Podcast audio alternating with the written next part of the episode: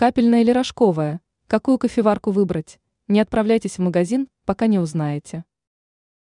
Чтобы понять, какая кофеварка лучше, рожковая или капельная, нужно изучить характеристики обоих типов устройств, а также рассмотреть их различия.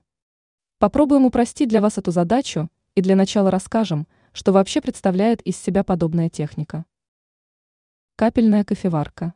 Кофеварка получила свое название от того, что вода проходит через фильтр по капле, что придает напитку насыщенность, крепость и аромат. При этом вся гуща остается в фильтре. Площадка, на которой стоит резервуар с готовым кофе, подогревается. В результате напиток не остывает. Рожковая кофеварка. Рожковая кофеварка может понравиться тем, кто хочет получить не просто порцию кофе, а что-то более изысканное, например, эспрессо, латте или капучино. В этом устройстве вместо фильтра используется рожок или холдер, в который насыпается молотый кофе, отсюда и название. Что лучше, капельная или рожковая?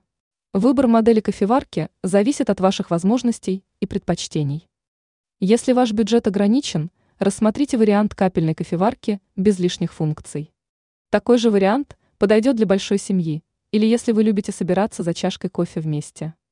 Капельные кофеварки подойдут, если у вас есть пожилые члены семьи или подростки, так как они очень просты в использовании. Если у вас мало места на кухне, также лучше выбрать капельную кофеварку.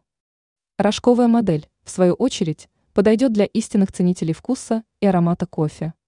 Если вы хотите наслаждаться кофе с густой пенкой, то вам нужна именно такая кофеварка. Высокую стоимость скрасит современный дизайн, который подойдет для любой кухни.